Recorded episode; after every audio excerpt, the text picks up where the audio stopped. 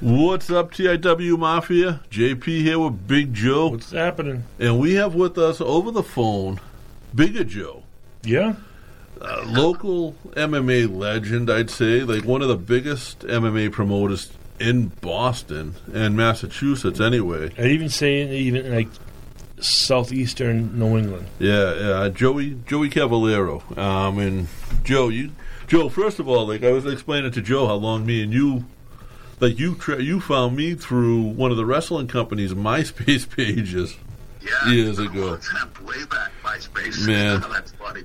And I've gotten to do some security for you, and I've gotten to meet some pretty cool people from being at your show. So, yeah, we've been lucky. We've had some really cool people come through. Definitely. That's one of the things I try to do is bring somebody in that everybody's going to get a kick out of seeing. Yeah, there was one time there was that team that wears green that is doing their thing right now, and I won't say who because we get some people in trouble because they may or may not have been out after curfew. Yeah, that's funny. I wanted to have them introduced in the ring, and they were like, no, definitely not. No, I remember Steve Mays came up to me, and he said, grab two other security guys, and you guys got to stand here. And I'm talking about a team that wears shamrocks and stuff, but I don't want to say because I don't want them to get flagged down now. Yeah.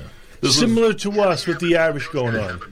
And we had to stand behind them so nobody could take pictures of them after a certain point. Yeah.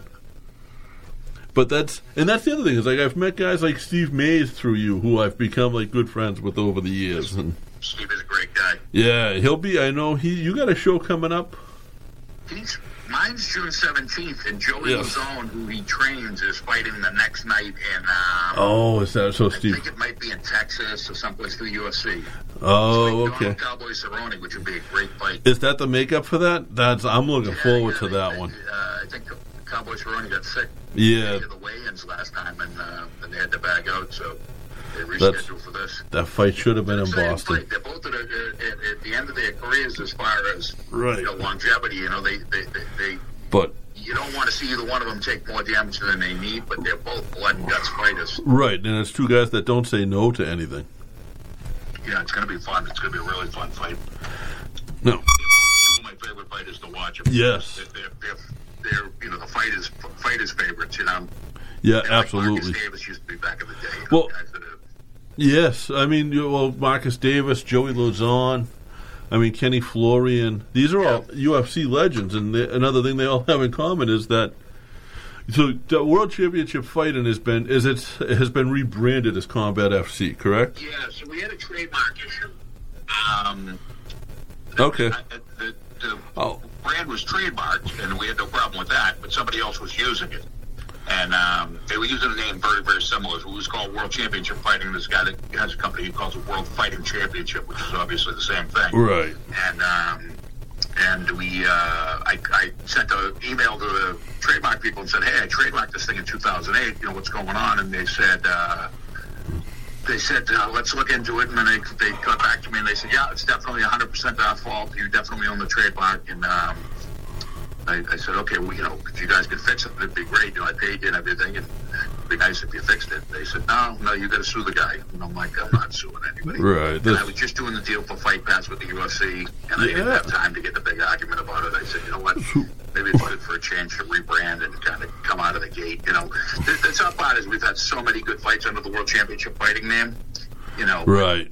We didn't spend a ton of money on TV production back then, so we have the tapes fight. The fight's taped, and I got John Jones's last fight before he went to the UFC. Yes. He fought Parker Porter, who's the UFC heavyweight, and he's on a 4-fight winning streak. We had some really top talent come through. That Kelly Cady used to play for us. He's number 4 in the world. One of the top prospects in the country right now. Yeah, one of the top prospects in the world, really. He's a freak. Right. And he fought for us at the Shriners in Wilmington. And, we've had an opportunity to get some really, really high-level guys come through there and make it onto the UFC afterwards. And there's a whole handful of them that have done it over the years. You've even had guys like Danny Lozon you've had sort of after his UFC career, Yeah, well, Danny went back. He fought. Yes. He was the youngest guy to ever fight in the UFC. Then he came and he fought for us. I think he fought for us 6 or 7 times. Well, he went back. Probably even more than that. Him going back was sort of a result to your show, if I remember right. Yeah, he got some good exposure. Because that was He beat Bobby Green. Dan was a tough, tough guy. Yeah. You know, they refer to him as the upgrade, and, you know, he's a nod to his brother. You know, he really had everything going for him.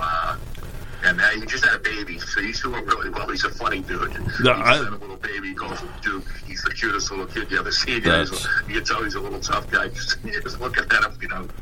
I was always a fan of those two, and then, like, being able to meet them at your shows, it was, like, that was crazy to me, because, like, I was a fan of them. Literally a fan, you know, and guys like Kenny Florian and, like you said, Marcus Davis, like, genuine UFC legends. Yep. Yeah, now... I had a management business back then, and I was managing all those guys, so it was cool. You know, they'd come to the fights, and we'd... the other thing I really try to do is bring somebody in special for every event. You know, somebody that everybody's going to get a kick out of. I remember we had Butterbean come in, which was a huge fan favorite. Everybody loves seeing him. He's a legend. Right. I was just saying that, and that's like so many. Like even Dana White.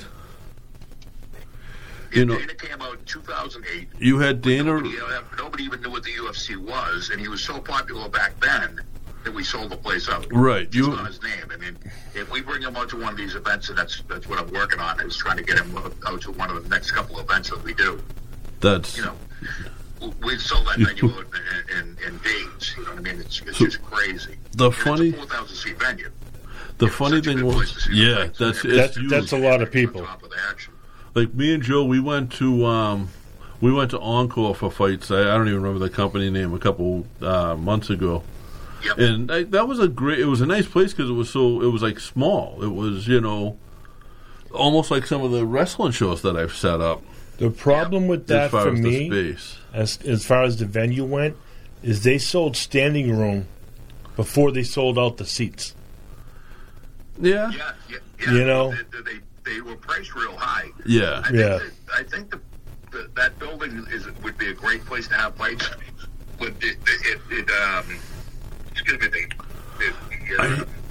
the boxing commission, the gaming commission, I believe, has a rule that they can't go over 1,000 people in there. Is that? Oh. About 2,500. Ken Casey, who's the guy from the Dropkick Murphys, that's also a boxing promoter. He does really good boxing. Yes. Rick, super nice guy, and he did two events in there with about 2,500 people in each, and they were booming. The place was. You know, electric. It was on fire in there. But these last guys that went in there, I heard that the venue actually cut them back to 1,000 seats. It's very, very difficult this business to make money at 1,000 seats. Right. Especially where, you know, it was one thing before Massachusetts was a commission state. You know, as you know, like that adds a huge. And I think having the commission's great, but it adds a huge expense on. Well, especially with the venue like them. A venue like Encore, where you don't own the bar, right? No, with the casino, you know that's why they wanted that. They have no interest in mixed martial arts, right? You know, they just want 18 to 54-year-old men to come into their building, and guarantee that if you work in 2,500 18 to 54-year-old men on a Thursday night, they're ecstatic. You know what I mean? They get all the food, all the booze, all the gambling, all the hotels, all the everything. They make a fortune on something like that. It's just a really good deal for them. Now, the Wilmington Shrine is the Aleppo Shrine is that's sort of a legendary building as far as combat sports go between pro wrestling and mixed martial arts over the years. And King did an event in there years ago. He had Johnny Ruiz fight in there. Okay. Yeah, so that was how I had heard about it.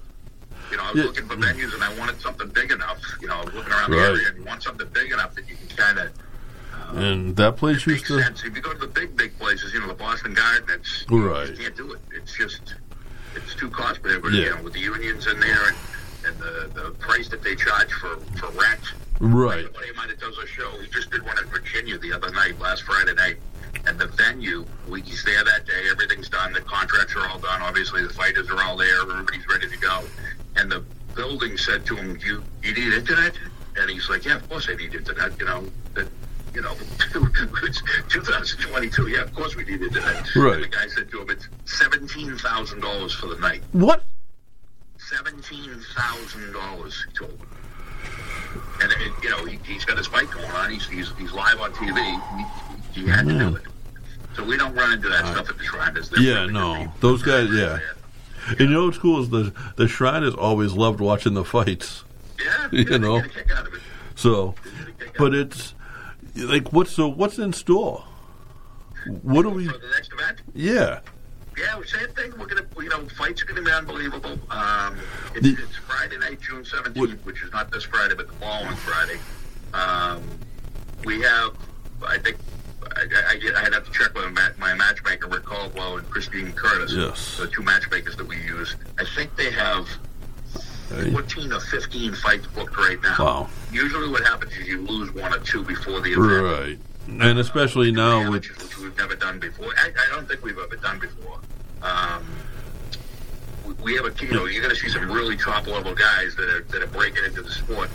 I think the kid's name is Fabio Orlando. He's a three-time Brazilian Jiu-Jitsu world champion. And he came in and, he said he wanted to get a fight. He said, I'll fight pro if I have to. I'll fight amateur if I have to. He goes... I can't get anybody to fight me. He trains out of Sityodtong. Oh, okay. He's like a celebrity over in Brazil. He's got like 50,000 people following him on Instagram. He did one of those reality type shows. Is the way I understand it. I haven't actually talked to him, but he's on my list of guys to get some interviews for with the Brazilian Times and that kind of stuff because there's a big community out there, right. Especially with the BJJ guys. They love it, and this kid's so good, he's so high level, so.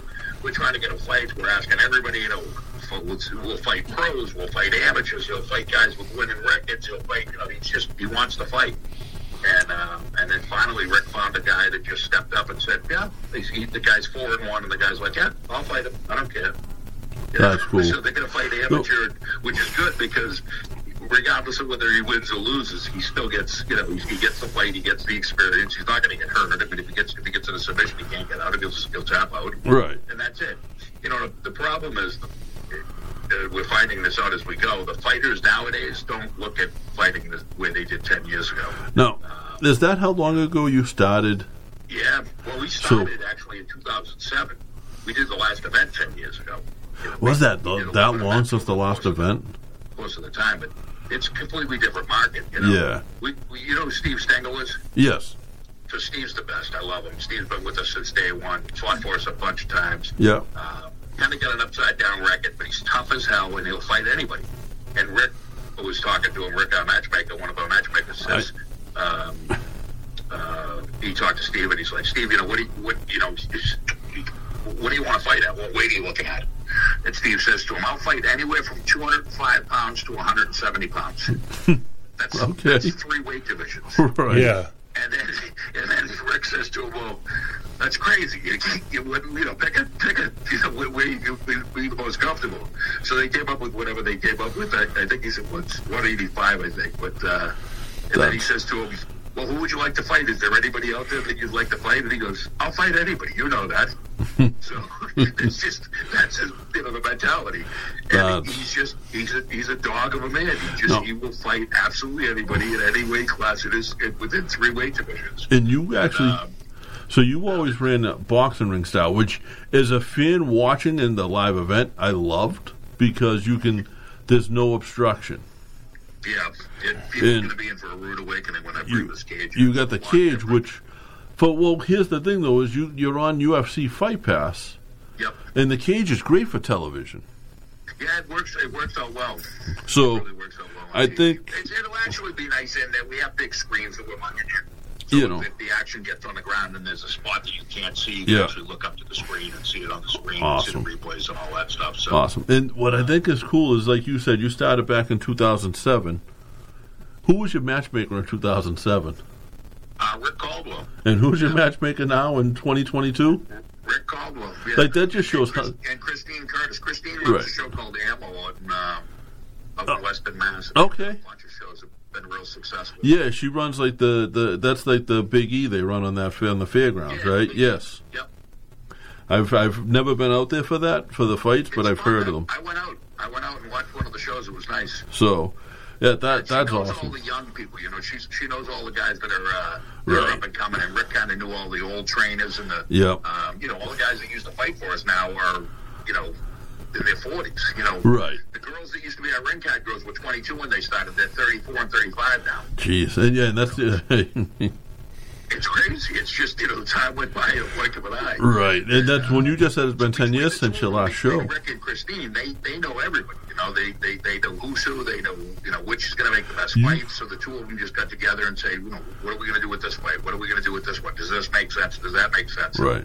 And then, you know, the other side of it is talking to the coaches and saying, hey, what's your guy good at? You know, we obviously don't want to put a wrestler in with a guy that, you know, has no wrestling background and just going to get taken down and laid on. That's nobody wants to see that. No, you want to have some excitement. The worst fights in the world. You know, I never thought of the science behind booking a fight. Right. Until right now, when you just said that, I never thought of the science behind booking a fight. There's a ton to it. These guys are great at what they do. You know, the two of them are really good at what they do. I mean, me and Joe, we both grew up thinking fights. You know, you might get guys with really good records, and they come in and they just think the show up. You know, and then you put a guy in there with a lopsided record like Steve Stengel, and you know Steve's going to bring it every single time he comes. Life or death fight. You're in a war. This kid fights. He just fought Marcus Davis. Oh wow. It's crazy. Really? Marcus had a fight recently? They fought out in Western Mass, wow. I think last November. Were the hand grenades still the hand grenades? I'm sorry? Were the hand grenades still the hand grenades? Oh, yeah, Marcus has still got it. 48 years old, he's still got it. He's another guy. He's just a monster. He's been playing professionally since he was 17. He asked me, he said, a while back, time I like to do it on your show, and I said, why don't you do a grappling match on our show? You know, come in and, you know, and he was all set to do it. We had him lined up with a guy to do a super fight grappling, but Marcus had neck surgery, and he obviously can't do it after that. Right. He may be able to in the future, but he definitely can't do it after the surgery. So. Right. But if there's a mistake, you just edit it out in the editing thing. Right, you filmed it with like a... Something goes wrong, we're in trouble. And we brought in the best guys. I brought in Sean Wheelock. I don't know if you know Sean. He does bare knuckle fighting. Okay. He's the commentator for that. He does it with Chris Lytle. Yeah, yeah. My personal opinion, he's one of the best guys in commentary. Period. Sure. And he's definitely the best guy outside of the UFC, without a doubt. Right. The top guy outside the UFC. And when I told the UFC that we got the opportunity to work with him, they were like, "How did you get him?" I mean, he's unbelievable. What's up, DIW Mafia? JP here. One of the things that, you know, we want to try to help you guys out with is obviously staying healthy so you can keep listening to us for a long time. One of the things that you can do if you want to get your health back on track or you just want to keep your health on track is Athletic Greens. And, you know, they're our new partner. This is something you're going to hear us talk about for hopefully for a long time, and hopefully we keep this partnership going. I started taking AG1 because obviously my weight's up. COVID did a number on me, like the rest of us. And I'm going to use this to try to help get my weight down and just get my health back on track. And this it's lifestyle friendly. So whether you eat keto, paleo, vegan, dairy free, gluten free, it works with you. Contains less than 1 gram of sugar, no GMOs, no nasty chemicals or artificial anything. And still tastes okay. It still tastes good. Supports better sleep quality and recovery. Supports mental clarity and alertness, which obviously is something me and Joe take pretty serious, along with the Real Yeti. It's the one thing with the best things. Athletic Greens uses the best of the best. Products based on the latest science, with constant product iterations and third-party testing. Tons of people take some kind of multivitamin, and it's important to choose one with high-quality ingredients that your body will actually absorb. AG1 is a small microhabit with big benefits. It's one thing you can do every single day to take great care of yourself. Your subscription comes with a year's supply of vitamin D, which is so important to add in with these winter months that are ending right now, when we don't get as much sunlight. So it will work in the summer as well, guys, I promise you. To make it easy, Athletic Greens is going to give you a free 1-year supply of immune-supporting vitamin D and 5 free travel packs with your first purchase. All you have to do is visit athleticgreens.com/emerging. Again, that is athleticgreens.com/emerging to take ownership over your health and pick up the Ultimate Daily Nutrition Insurance. We got really lucky. He's going to come in and do this with us. And then I brought in Randy Costa, who's on Lazone's MMA and Sanford MMA down in Florida. Randy's a Boston guy, but very, very articulate, real handsome kid, and he knows a shit ton about the fights. And he can speak. He's got a real good way about him. He's funny. So I think between the two of those guys, on TV, they'll carry that fight. They'll carry the whole night. And it's going to be exciting. What happens is if you get the wrong commentators, they can make great fights seem boring. Right. You see a lot of it on TV. I'm like, man, this guy is terrible. And the great ones make the boring fights seem better. Right. Yeah. The thing the UFC does better than anybody is they tell a story. They give you a story about the fighters. Every weekend they have a fight. And every weekend I'm like, this is going to be the best fight card I've ever seen. Yeah. This is just going to be incredible because they tell the story about it and they get you so emotionally invested in it. And that's what Sean Wheelock does better than anybody.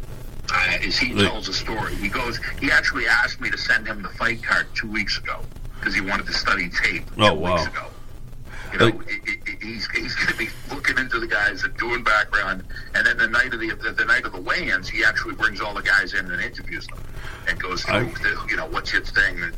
Not only do they get filmed for TV, and they get a chance to talk to the camera and tell you a little bit about who they are and what they're doing, but he actually interviews them and talks to them about their family and about this and about that. We got one guy that's fighting on the kind of I don't remember his name off the top of my head, and I should, but this is where Rick and Christine really come in. But he's got a great story. He's a guy that fought, and in one of his fights, he got his jaw broken, which is obviously not a pleasant thing, but it turned out to be a blessing in disguise. He went in and had an MRI or a CAT scan done on his chin, and they found out that he had some kind of rare cancer. Oh, wow. Was very, very aggressive. And they had to cut a piece of his jaw out and to do all kinds of treatment on him and stuff. And he calls himself the cutthroat assassin. So he's got a scar from the bottom of his, one side of his ear all the way through his throat. And that's... So they had to cut him open to do the thing. But it's such a good story. And he trained out of American Kickboxing Academy, which is where Khabib Nurmagomedov is out of. Right. And Daniel Cormier is one of the coaches there. So talk about two of the biggest guys in the sport. He's in there training with them every day. And this kid's a monster. He's fighting Tim Karen, who's a guy out of that fought in Bellator forever. I think he had a 5-2 record in Bellator. He's just a super super tough kid, really good jiu-jitsu, and he's out of New Hampshire. He's got a gym called Tim Karen's MMA, and that's going to be a fun fight. That's going to be something to watch. But it's getting back to that telling the story. These guys set it up, and now you have a vested interest in what's going to happen. It's not just a fight. It's, you listen to the story about it, and then you're like, you make a decision in your head, this is the guy I want to see win. Knowing nothing about him, just, the couple of minutes they give you the background, and it's just everybody always picks a side, and that's your guy, and then you watch him fight. I can't wait to I can't wait to be there rooting for the cutthroat assassin now. Yeah, I mean, if he can overcome cancer, I'll vote...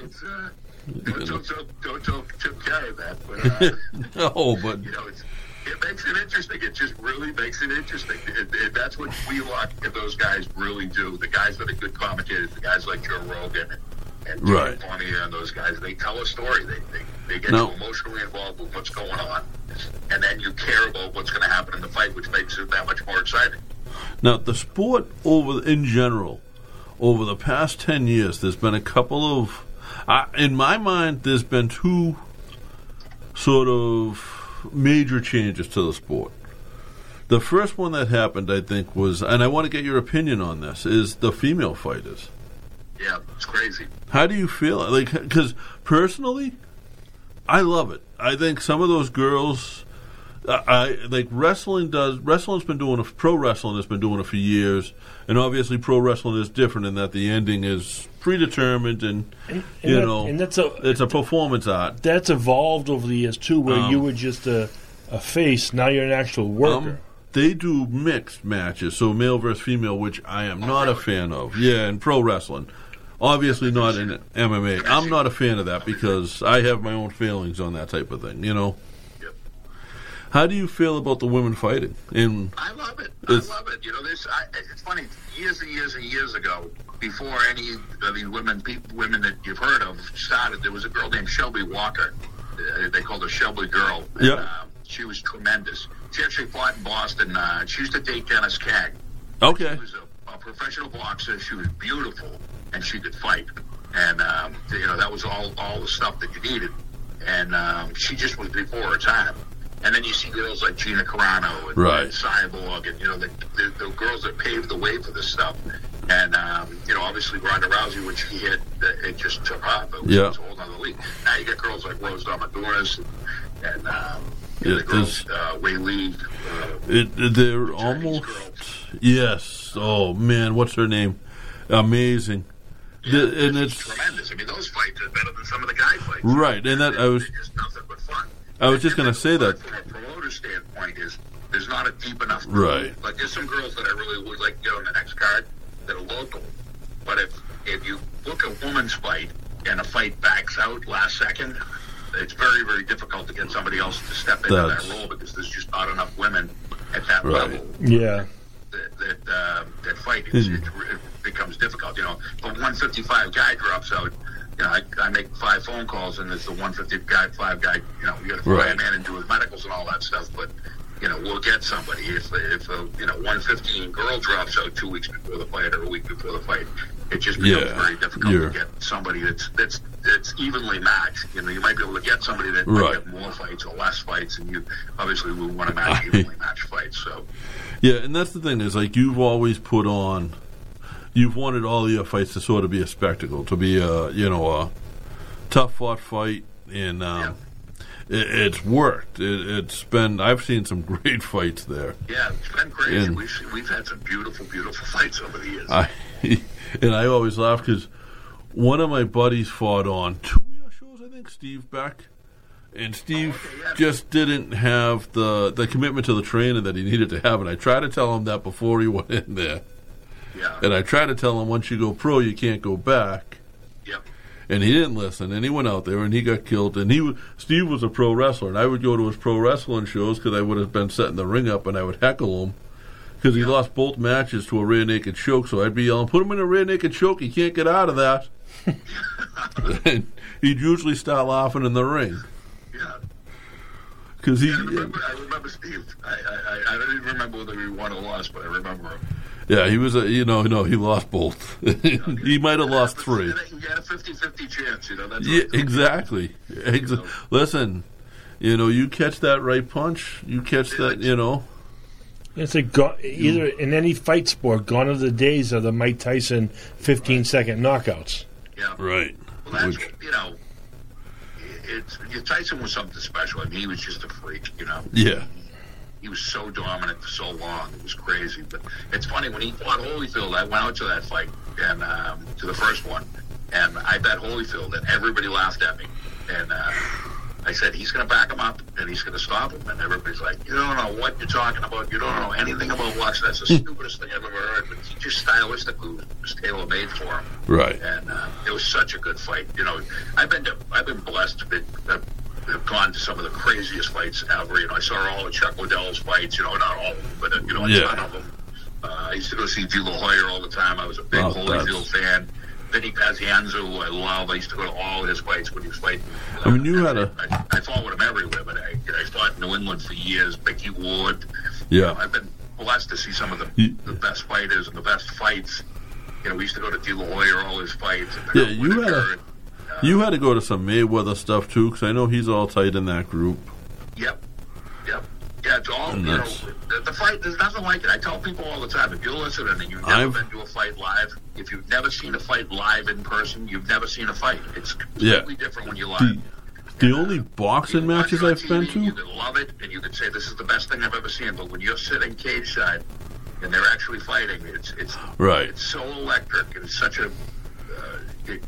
It's a completely different thing. It's just, you know. The great thing about our event is it's safe. It's all ages. Yes. It's safe. There's no problems. There's a guy that used to be the chief of police down in Mansfield, Mass. And Mansfield had a Holiday Inn down there that we were talking about doing a fight at. And I went to the chief of police and I asked him, this is years and years and years ago, and I said to him, you know, what do you guys think about us doing a fight? And he said, you know, Great Woods is down there. Remember Great Woods? Yes. Yep. The Tweeter Center or whatever. Yeah. I don't even know what they call it now. Still Great Woods to me, man. Same here. Yeah, it's still Great Woods to me, too.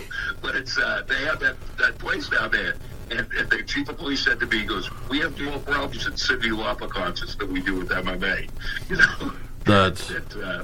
You know, there's just, it's a safe environment. It's fun. Yeah. It's not what people think, you know. It's not everybody getting drunk and going crazy. People I mean, there's beer there you can drink, but it's no, it's an event. Doing anything stupid. It's a safe event. It's actually...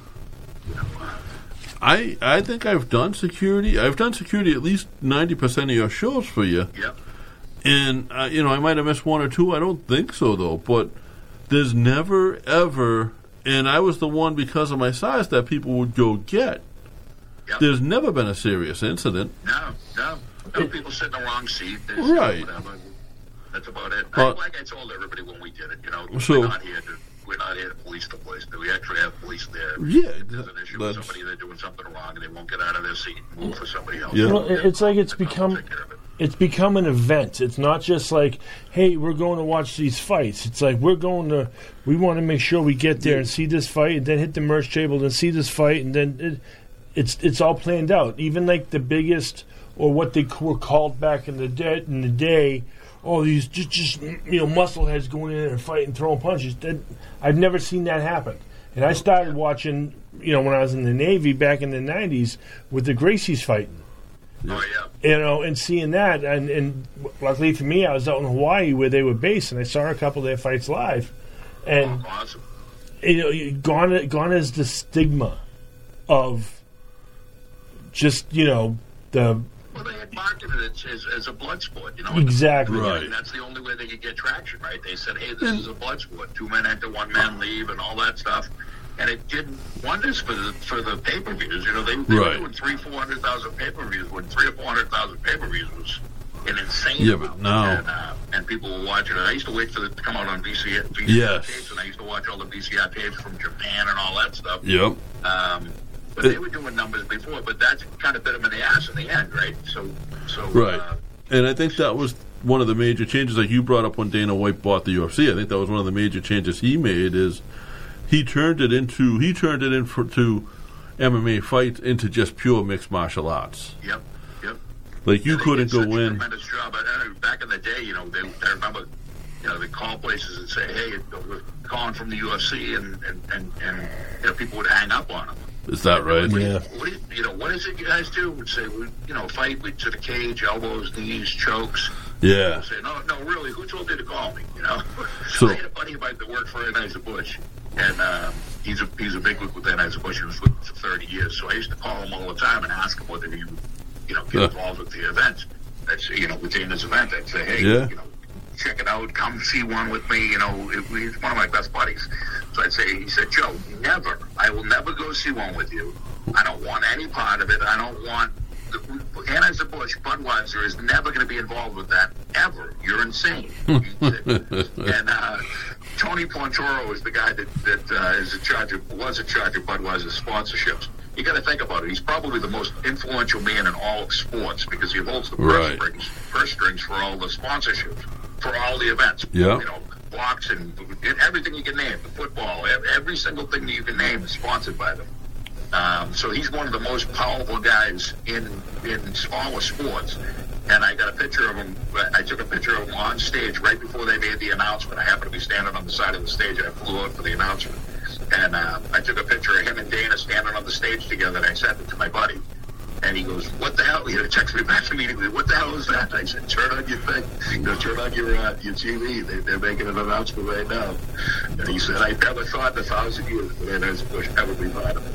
That's pretty incredible, and that's how it was. I mean, like you had guys that came down and their fights, their fight style was bar brawl.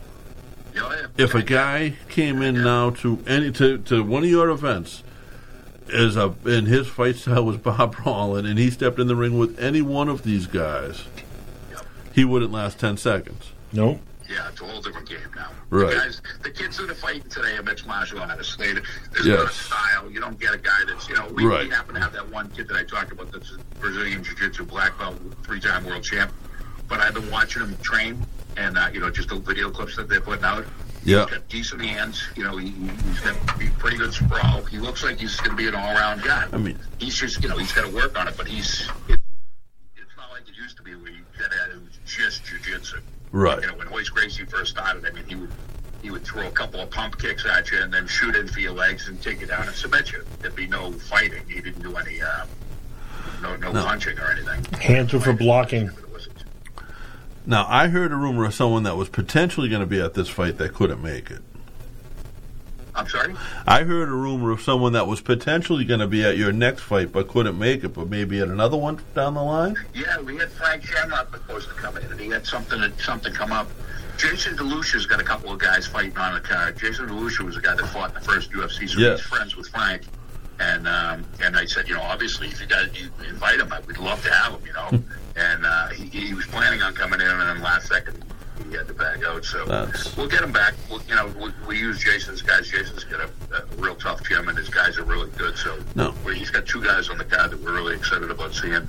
And this is June, just so everyone's clear, this is June 19th at the Wilmington Shrine. June 17th. June 17th, sorry, at the Wilmington Shrine. Tickets are available at combatfc.com. Yeah, go there.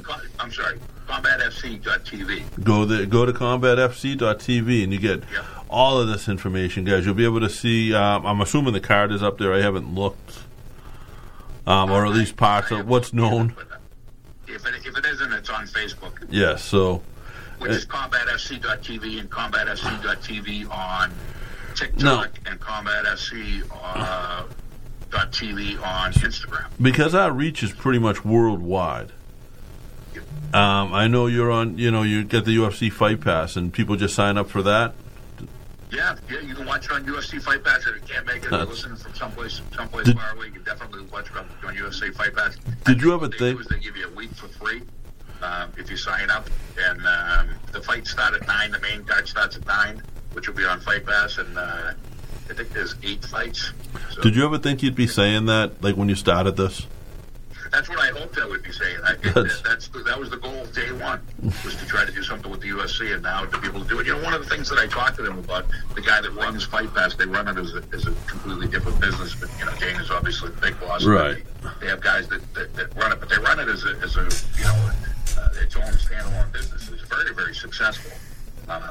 And I was talking to him and I said to him, what exactly do you guys see as success for us? Like, what makes me a successful Fight Pass partner? And they said, we want more subscriptions, we want more people subscribing to the channel and watching, and we want more homegrown talent to be grown up through your organization and then go on to the UFC. Well, I said, we can do that. Yeah, we've done that before.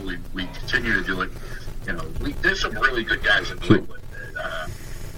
They got this kid Don Chanis that's right on the verge of getting to the UFC. Well, if you think about it, like in Boston alone, as far as trainers for this type of thing, granted he's mostly boxing, but you got Peter Welch.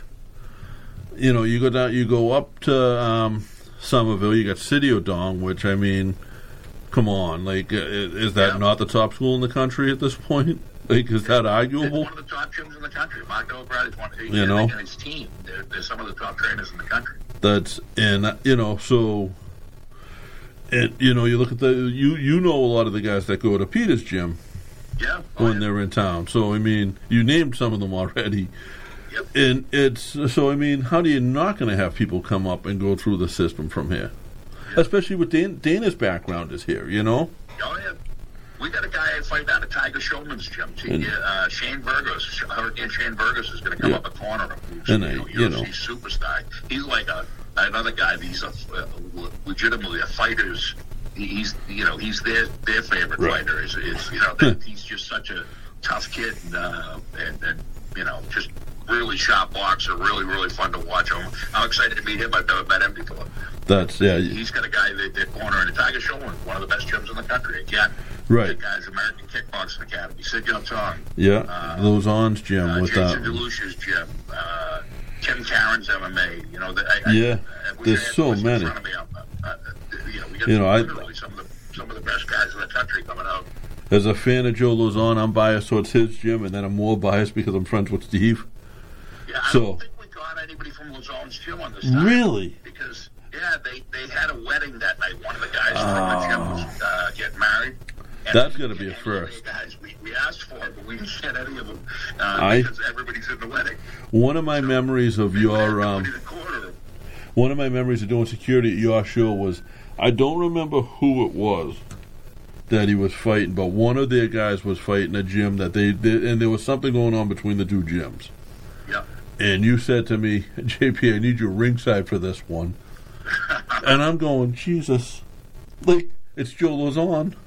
Like, yeah. I'm not, you know. They're always safe. It's just like that was the guy around. Just, and nothing happened. Just to show their presence. Nothing happened, but I'm just, my mind was going nuts through that. I was, if I was ever nervous at one of your shows, it was that moment. Yeah, and the fans, for the record, what if anything had happened, it would have been inside of the ring. Yeah. So the fans still would have been safe, and we would have made sure of that. So you get bad blood between guys. It's funny, some guys just don't like each other, and then you put the fact that you think about when you were a kid in grade school, you had to fight something. How nerve-wracking that is, and these guys have to wait on top of it. But I'd like to think about it in 2 months. About you got to fight this guy in 2 months. You got 8 weeks to get to prepare for him, and all you can do is think about him every day. And what happens if I lose? What happens if I win? And am I going to get hurt? Am I not going to get hurt? Am I going to hurt him? And, all the stuff that they got to go through, and then they cut weight on top of it. So they get a little testy at the weigh-ins. There's a lot of bad blood there with a lot of guys, and then some guys don't care. Some guys take it stride. They just don't care whether they don't need anger to want to fight the other guy. Some guys have to be angry. They have to feel like they're going in, with the chip on their shoulder. And some guys are like, they're high-fiving each other. Cowboy Cerrone and Joey Lazone, the perfect example. Yeah. They were literally hugging each other at the weigh-in, Yeah. Said, They said to each other, we're going to come out here and put on Fight of the Night, get the Fight of the Night bonus. Right. They said we're going to show up the young kids. And that's why those two are so great together, because they got, good personality with them, too, you know? It's not just a fight. And, Cowboy will fight, and Cowboy's always had that, I'll fight every 2 weeks, Yeah. Which, in my mind, tarnished him a little bit, but, he's just had so many tough fights, he's had just so many wars. Yeah. What's funny on this show coming up is I share, I've been sharing your posts, obviously. I appreciate it. And a kid that I have not seen since 8th grade, 35 years, Joe, messaged me and said, I don't know who his buddy is, but one of his buddies on the card, and he's going to be there, awesome. Too. So I haven't seen this kid in 35 years, and we're going to meet up at your show. Oh, that'll be great. It's pretty cool. You want a funny? The top line for us is getting the word out, right? It's just how do you get the word out? How do you? There's enough fans in Boston that we could sell at the Boston Garden if we went there. We could just let everybody know, but it's so expensive to get the word out. And, and that's this next week we'll be doing Facebook ads and Instagram ads and all that stuff, and spending $1,000 a day to make sure we get the place full. Yeah. And it adds up pretty quick. It adds up pretty quick, but I think that's the way it is now. That's the medium that you have to go to let everybody know. It's not like the way it used to be. I know. Newspaper stories. Try to get a story in the newspaper now with the Celtics playing and the Red Sox. Right. Do people still read the newspaper? Boston's a very, very competitive market for sports news. Yeah. And, it's too bad because it's such a big deal with the UFC being involved in our partnership. It should be all over the, and then the talents that we have, the caliber of guys that are going to be fighting at this event.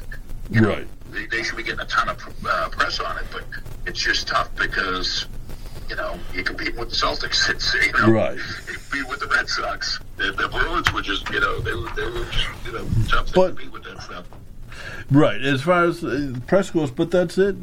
Joe, I know you, and I know your grind, and I know what you're going to do to get it done, and I know you're going to do it. And the show is going to be phenomenal. Yeah, I'm really excited. I'm pumped. There'll be a couple times a year, and I'll message you, and I'll be like, Joe, when are we doing this again? And you'll be, you've been itching. I know for a fact you've been itching for years, because we've had that conversation. 10 times. I'm like, we're coming back, we're doing an event. We were all set to do it We had a show scheduled for June, the year of the pandemic, and in March they shut us down, and that was it. And I was like, damn, we came that close, because we kept threatening to do it. I mean, Rick was literally started putting a fight card together, and then, you know, something would happen, and I'd be like, I don't know if we can do it for this date. And, you know, that's another tough part, right? Getting the Boxing Commission to agree to a date and getting the venue to agree to a date is tough. It's really tough. Right. And then you add in the UFC Fight Pass. Now, right. It's, you know. And whatever else. We're going to actually sit with them over the next couple of weeks and figure out next year's schedule and what exactly we're going to do, what dates. I remember when you want a funny story on when another special guest, another group of special guests you had in?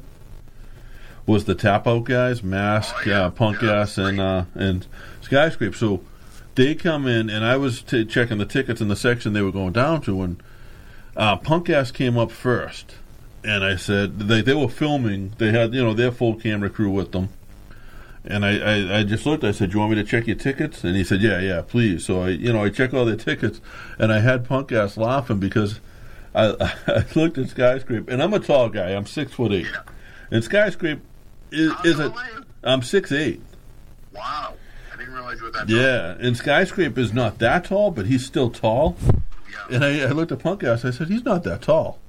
And Punkass was just laughing as he walked past me to his seat. That's funny. Yeah, they were really good guys. Yeah. They were just super, super nice guys. I'm still friendly with Dan. I obviously I'm friends with Tim, but I haven't seen him, so I don't remember. But I still talk to Dan every once in a while. I miss Charles. Yeah, that was such a tragedy. He was a character. Such a tragedy. And way too young, man.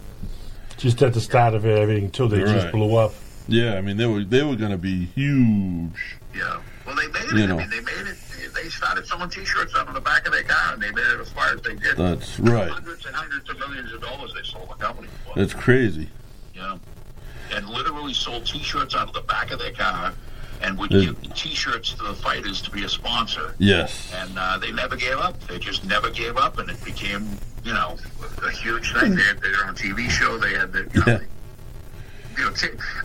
Punkass is still, Dan is still doing, phenomenally well with all his brands. He's got that Lions Not Sheep, I think they call it. Okay. That's his new brand. He's involved in everything. He's always, no matter when I talk to him, he's always got something going on. I didn't realize that was him. I've seen that. Yeah, he's a serial entrepreneur. Now, Joe, I want to make sure, because we got about 10 minutes left. I want to make sure that everyone knows where they can find you, where they can find out about the card and the event, and how to go or how to watch. Okay, cool. So you can go to Fight Pass, UFCFightPass.com. to sign up and watch the fight live. It starts at 9 on Friday, June 17th. And if you want to come to the event live, it's combatfc.tv. Combatfc.tv. And tickets are available there. And the tickets run from $55 for general admission seats all the way to $250 for cage side seats, which are inside the barrier. That's insane, though. Yeah, those to be that close, guys. I mean, I can't tell you that you feel the adrenaline rush being that close. Yeah, you feel the adrenaline rush everywhere. But the thing with being that close is you get blood spit out of you. That blood, sweat, and tears, probably. A great picture of a they write down the ring card. They print off all the fights, and they have a thing that says World Championship Fighting, and then it's the fight order and all that stuff, and they put it at every station around the when we used to do it in the ring, we used to put it on every station, so everybody would have a list of what was going on. And there's a great picture, one of the photographers took it, and it's just a blood splattered list, the bout, and it just had all blood droplets on it. I thought it was a pretty cool picture. Sit that close, you might get a tooth in your drink. Yeah. You never know. It's such you never know. It's such a fun. Every time I go, I've bumped into somebody. So when I worked in IT, I worked for a major company in IT, and I show up, and I had had a conference call that morning, and one of the bosses from the conference call was Larry Kerrigan, who was fighting on your card that night. Oh, that's the best. And I had no idea. Larry's a good guy. Larry actually fought for us. He did what? He fought for us. Oh, yeah. Yeah. Yeah. The guy, I think he was 40 or 41 years old when he fought. Yeah. He called me up and he said, hey, I want to fight. I'm like, what do you mean you want to fight? He's like, I want to fight. I want to test myself. There's a couple of guys that have done that are older. A guy named Mike Curtis fought one time. He owns a big cement company. Okay. And I think he's a Wilmington. He called me up and he said, I want to fight. I said, okay, we'll find somebody, he'll rematch for you. And he said, yes, I don't want an easy fight. He goes, I want to test myself. I'm only going to do this once. And that's the same thing Larry said. Don't give me an easy fight. Don't look for a bum. Well, listen. It's the only time I'm going to do it. I want to test myself. I was going to tell you if you had any super heavies backed out, I was in, but I tore my meniscus, so I can't do it. Yeah, with the bad deeds. Unfortunately, I get a bad everything. So if I can fix the next card of my meniscus is fixed. If you have someone back out, I'm in. Okay. We'll hold you to it. I'll last about half a second. Yeah, and they won't beat me. I'll be winded. I don't have the cardio. You'll trip getting in the ring. For a minute, but you try to do it for 2 minutes. Yeah, no, not at all. Because it's a whole different, I can walk to the ring, I can jog or trot slowly to the ring. Yeah. But once you get in the ring, it's a whole different. It's different. Whole different style of breathing. When you get in there for the first time, it's got to be, it's got to be horrifying. You're in there and you. We had a guy, Joe Cushman used to fight for us, and he had diabetes, and he told me, he said, I'm either off or I'm on. He goes, it's tough because I cut weight. He goes, and, I just pray that I don't have a bad night. He goes, I guess the feeling that you get is like being really hungover if you, okay. If you have diabetes and your blood sugar's not right now. I don't know that for a fact, but that's the way he described it to me. And he came out and he fought that one night for us. I think he fought for us a couple of times. One night he just came out. He goes, he lost the fight. He came up to me afterwards and he goes, that was it. He goes, the diabetes got me. He goes, I felt it before I got in the ring. Yeah, you get very lethargic with it. And, I'm not going to back out. He goes, but that was it. I had mentioned earlier that I think two things changed over the past 10 years in the fight game, and one was the females. I want to get your quick opinion on this other one that I think way more recently has sort of changed the fight game, and it's Logan and Jake Paul. Yeah, it's interesting, right? And so you talk about the how the announcers can make a fight interesting or not. Those two guys are not; they're not fighters. They're professional boxers at this point, and they are. You can't deny them of that. But it's the story they tell going in. Yeah, they're not world-class fighters, but they're both fighters. They both get in there and fight, and they do.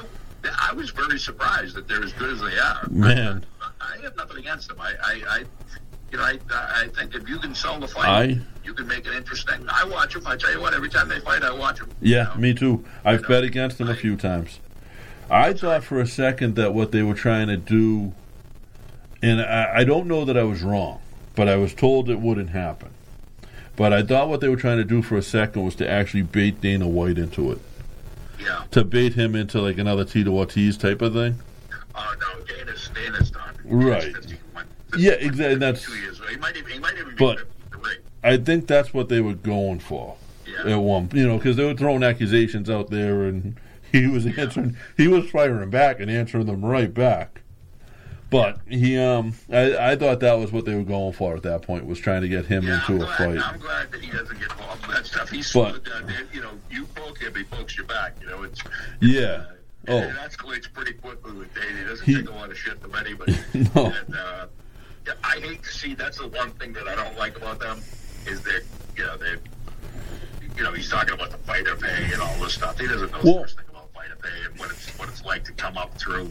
Not make it money and fight your way up. He's been blessed that he's got the platform that he has. Exactly. Even on his cards, they talk about, fighter pay and stuff. If you look at what the guys at the bottom of one of his cards are making, you'd be horrified. Oh, I'm sure. Literally be horrified. But I love the little side bets that they make with them. Yeah. Hey, they're interesting. They're fun to listen to. They're fun guys. They can fight a little bit. I had nothing against him. I enjoy watching their all fights. That's the thing is right. And I pay to watch two nuns fight if it was a legitimately evenly matched fight. I pay to watch two nuns fight. Do you know what the buy rate on that would be? They're huge. Yeah. But yeah, no, and I'm the same way. Like, I'm more of a, I know a lot of guys are more boxing than MMA. I'm more MMA than boxing because I was sort of new school. Yep. And I know guys like Charlie Flaherty will yell at me for that and tell me boxing's better, but... Well, I came up through boxing. MMA is where it's at. Yeah, I still love boxing, but the problem with boxing is, we talked about this recently, the problem with boxing is the younger generation doesn't have the concentration skills to watch a 12-round boxing match. Right. You know, the problem with it is you'll have to watch 10 fights to see one really good one. And you have to watch 12 rounds of those fights. Yeah. Where in the UFC, the worst case scenario, if you get a fight that's a snoozer, at the worst possible case scenario could be 15 minutes. You know, it's only 3 5-minute rounds. And then most of the time, you know, you see real quick action where guys are getting in and out of there, and they're winning fights dramatically in a very, very short time. And The kids can keep their attention for that long, but they can't keep it for much more than that. Right. And I think we're all getting spoiled because we're used to that instant gratification, you know, seeing somebody get knocked out, seeing somebody get submitted, seeing somebody, you know, where in boxing, you know, a lot of the times it goes 12 rounds, and it's very close, and you really have to be paying attention. It's not like you can, you know, if it's a competitive fight, you really have to be thinking about what's going on for all that time. And scoring the fight, you know, it's different. I still love it. I mean, I have a passion for boxing. I always have. I love kickboxing. I think, you know, that Glory kickboxing is incredible. It always doing a show that does, if you guys like Thai boxing, is Lion Fights is coming to Boston in July. My buddy, I tried to get one of my buddies to fight for you, and he switched off from MMA to the Thai fighting, and he fights for Lions. Well, he was fighting for Lions Fight. He had a kid, and I think he stopped. Organization. They really, really high level Thai boxing. That's they used to run Foxwoods. You know, they do international fights. They fly guys in from everywhere. Yeah, they've done really successful. But like I said, they got a show coming up in July. I'm looking forward to going myself. That's awesome. I think they're at the House of Blues. Yeah, I know they did some. They've done there before. Yep. And I know I've gone to Foxwoods for them a couple of times. Oh, cool. To see my buddy. That's a great venue too. My buddy Jarrell. Like, this kid was, like, if you had seen this kid Jarrell fight, he fought, he did a couple MMA shows in Plymouth, and pure talent, like pure strength, and good. He just needed a little more time training, and like he wanted to fight. He didn't want to train. And he was training, but... stuff. If you haven't grown up with it, he didn't want to wait until he was ready. So you get a wrestling base and jiu-jitsu base, and you know that's what everybody's teaching now. And so the young guys, that's what they have. But it's tough to start out as a Thai boxer and then try to make the transition to MMA because the jiu-jitsu is just such a foreign thing, and then the wrestling, you know, it's a completely different game, you know. Joe, we're just at an hour now, man. I want to tell people to make sure they check you out at Combat FC. Sign up for the UFC Fight Pass. Let UFC Fight Pass know you're there to watch Combat FC by watching Combat FC on there. If you guys are, you know, I know we had a lot of people that are over the pond and over in Ireland and stuff like that that listen to us. They're all fight fans. Yeah. So, UFC Fight Pass. And for the people that are in the New England area, and I know a lot of you guys are listening to me, like, come up and say hi to me at the Shriners, because I'll be there. I think I'll be there as well. I am so looking forward to this. Really looking forward to it. If they need tickets, it's combatfc.tv. There you go. Social media pages at combatfc.tv also. What I will tell you guys is do not wait, because Joe does not typically have tickets available at the door when he runs shows. Yep. But... you know, that being said, if it's the day of, I would check the website, and if there's tickets, I would be there. Yeah, sometimes they get re-released. You know what happens is the fighters sell tickets, and so, if they don't sell all the tickets that they have, we re-release those the day of. So it's definitely worth checking out, and but get your tickets in advance. Be prepared. and it'll be a great night of fights. It's good to catch up with you. Yeah, Joe, definitely, man. I'm looking forward to this. It's been a good night. Take it easy, guys. Thank you very much. Thank you. Thank you. Okay, yeah. Guys, have a good night. See you next Tuesday.